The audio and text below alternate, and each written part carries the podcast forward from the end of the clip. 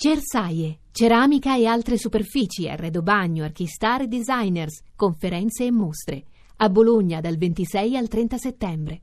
La stampa di Torino, ehm, vi avevo letto il titolo Raggi Coni, la guerra dei giochi, e questo è il loro titolo, e poi il commento di Marcello Sorgi, l'ex direttore, un rifiuto per compattare il movimento.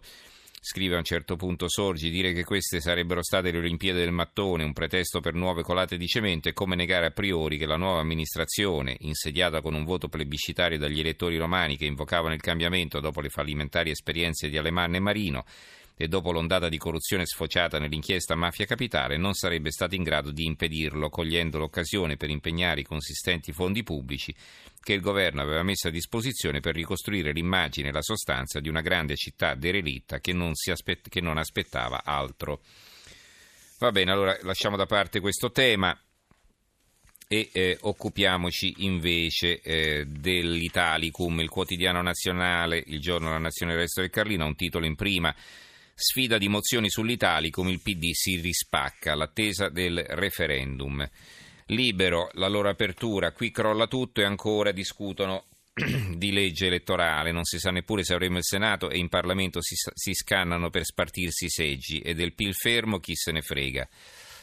Eh, c'è Filippo Facci, non ve, non ve, lo leggo perché non abbiamo il tempo, che comunque eh, si esercita in un corsivo intitolato Sproporzionale a favore eh, del proporzionale, quindi dando ragione al Movimento 5 Stelle che l'ha proposto. E ancora abbiamo eh, l'unità, la Camera Italicum sia le modifiche, minoranza PD divisa 24 deputati non votano la mozione della maggioranza, Cooperlo, un errore non cogliere le aperture, Parrini, garantire comunque la governabilità, Zoggia, occasione sprecata dai renziani. Un altro tema in eh, primo piano, come vi dicevo, è la campagna sul Fertility Day lanciata dal Ministero della Salute. Eh, sul quotidiano nazionale Bufera Fertility Day una gaff dopo l'altra, opuscolo razzista, Lorenzin ritira anche la campagna bis. Il fatto quotidiano Fertility Day, neri però no, Lorenzin a mia insaputa, nuova campagna ennesima gaff che razza di ministro. Non contenti delle clessidre poi ritirate, al Ministero della Salute raddoppiano, il bene sono i giovani belli e biondi, il male è un ragazzo di colore a fianco eh, c'è eh, la cattiveria, eh, che è insomma un, una frase bruciante che viene pubblicata sul Fatto Quotidiano in prima pagina. Facciamo finta che la seconda campagna del Fertility Day ci piaccia, altrimenti questi continuano. Il secolo XIX accuse di razzismo e il Ministero ritira l'opuscolo sul, l'opuscolo sul Fertility Day. Il tempo, paese ipocrita che si estinguerà tutti contro il Fertility Day, è un commento di Marcello Veneziani che incomincia con queste righe. L'Italia è il paese che fa meno figli al mondo e i decessi superano le nascite, ma se invochi la fertilità ti attaccano tutti, le elite, i media, le piazze che manifestano oggi contro il Fertility Day. E già meglio lo Sterility Day. La Sicilia, Sicilia in crisi e si fanno meno figli, si vedono delle culle in fila appunto in un reparto maternità. Fertility Day, oggi è la manifestazione del ministro Lorenzin, ieri altra gaff con un manifesto razzista. Sul rapimento dei nostri due eh, connazionali in Libia, l'apertura del Corriere delle Alpi, Calonego venduto ai banditi, sequestro in Libia, l'azienda hanno rifiutato la scorta, quindi la cosa non è molto chiara. All'inizio l'azienda aveva detto che la scorta non era mai, mai stata tolta, adesso sostiene, almeno a quanto pubblica il Corriere delle Alpi, che avrebbero rifiutato la scorta i due che sono stati sequestrati. E, eh, invece le polemiche, come vi dicevo, sul cosiddetto panino, panino in classe, di che si tratta? Sulla verità eh, leggiamo il commento di Luca Telese. I nostri figli vittime dell'apartheid del panino a Milano il comune impartisce questa direttiva per me demenziali. Chi si porta il pasto da casa a scuola non può mangiare con gli altri. Lo sappiamo, si tratta soprattutto di bimbi che non possono pagarsi la refezione destinati a pranzare tristissimi in classi separate. Ora so che questa decisione si fonda su preoccupazioni organizzative, igieniche o addirittura sanitarie. Ecco però non sappiamo come prosegue il ragionamento perché il, l'articolo gira nelle pagine interne. Sul mattino eh, di Padova il commento dello scrittore Ferdinando Camon, quei bambini umiliati per il panino, il titolo. Arriverà presto anche da noi la battaglia per il panino a scuola, già in corsa a Milano, prepariamoci, si tratta di questo, ci sono delle madri che mandano a scuola i figli mettendogli nello zaino anche il pranzo, un sontuoso panino fatto di pane integrale farcito per esempio di tonno di Sicilia e pomodorini freschi.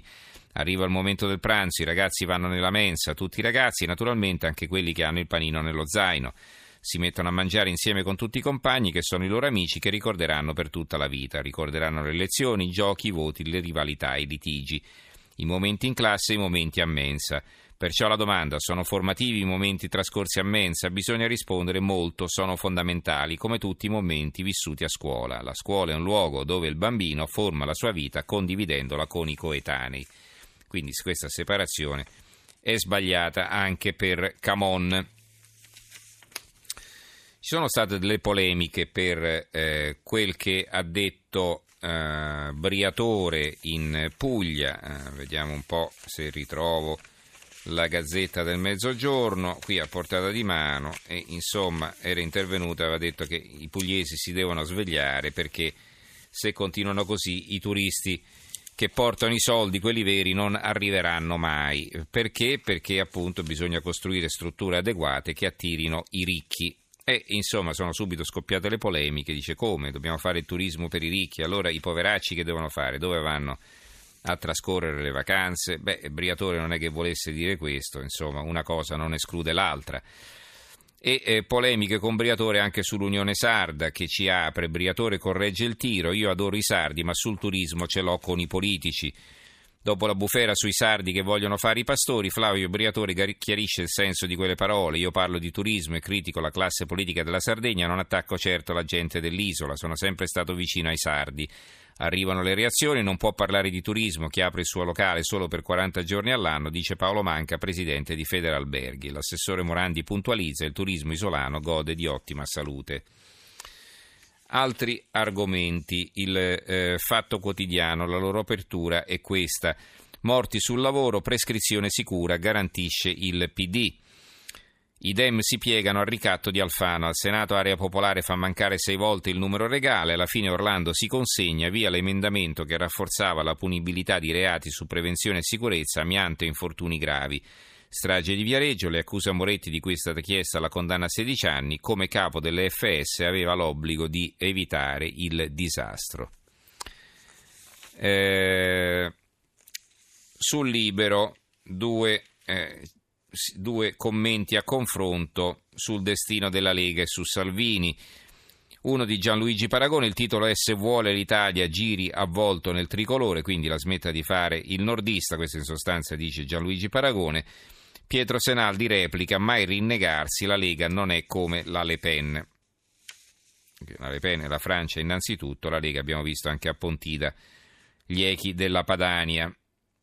Poi il Gazzettino di Venezia. E al Gazzettino di Venezia eh, dà una notizia che non hanno altri quotidiani e che insomma ci ricorda eh, la tragica vicenda di eh, Napoli, eh, perché per fortuna a Padova non si è ripetuta. A 15 anni, video Osè al fidanzato, lui lo invia in rete, denunciati in quattro, le immagini viste da decine di ragazzi. A 15 anni filma con il cellulare un video hard soltanto per il suo fidanzatino come un regalo, ma lui lo gira a un amico e questo lo pubblica le sequenze dello spogliarello su un gruppo WhatsApp cui aderiscono numerosi coetanei. Quattro minorenni denunciati. Ecco, qui c'è la scusa che ha solo 15 anni, ma insomma eh, eh, traete voi le conclusioni. Eh, che cosa, cosa, possiamo dire se una, una ragazza eh, si, si, filma, poi manda in, giro, fa, manda in giro questo filmato, sia pure al fidanzatino, che poi altrettanto stupido come la sua ragazza lo manda a sua volta, lo diffonde tra gli amici, insomma, eh, c'è qualcosa che non funziona. Massimo Teodori, eh, l'articolo invece dedicato alle elezioni americane, Obama l'affondo contro Putin per colpire Trump. Sapete, Obama è intervenuto all'Assemblea dell'ONU attaccando pesantemente Putin, eh, verso il quale invece Trump aveva mostrato simpatie, quindi sarebbe un, eh, così, un attacco trasversale eh, a Trump attraverso appunto le critiche a Putin, questo secondo Massimo Teodori. Il mattino eh, di Napoli, Fortuna a processo gli orchi di Caivano, Titò accusato di omicidio rischia l'ergastolo, anche la ex rinviata a giudizio, la bambina violentata e poi gettata dal balcone. E il giardiniere in Irpigna, soldato dell'ISIS, un marocchino che viveva a Cervinare, è andato a combattere in Siria. Sul giornale un articolo a centropagina, processo anche se hai pagato le tasse, tolleranza zero con gli imprenditori in difficoltà anche se ravveduti. L'apertura del Sole 24 Ore, Industria 4.0, piano da 13 miliardi. Renzi e Calenda presentano gli incentivi fiscali per attivare 10 miliardi di investimenti aggiuntivi. Eh, una eh, buona notizia per la Sardegna la troviamo, la troviamo, sulla nuova Sardegna. Ryanair trattiamo con Alghero la low cost, nessun annuncio di fuga, i negoziati continuano. L'aeroporto e le speranze per il 2017. Quindi forse la Ryanair non, ab- non abbandonerà Alghero, ricordate, ne abbiamo parlato spesso l'anno scorso. Sarebbe in effetti una iattura per la Sardegna, per il turismo sardo. Latina oggi eh, ci racconta di come il caporalato è arrivato anche a Sabaudia, braccianti agricoli, illegalità diffusa, le principali criticità riscontrate nei contratti nella sicurezza del lavoro, fari puntati sul caporalato. Il giornale di Sicilia, discariche fogne, multe a raffica dell'Unione Europea per la Sicilia, l'osservatore romano eh, conclude con Assisi, solo la pace è santa e eh, per quanto riguarda invece una notizia più leggera, il castello di Pergine, Pergine Valsugana, è sul mercato. Eh, I proprietari eh, dopo 60 anni cercano acquirenti, c'è una bella foto di questo castello e il comune non ha soldi per comprarselo.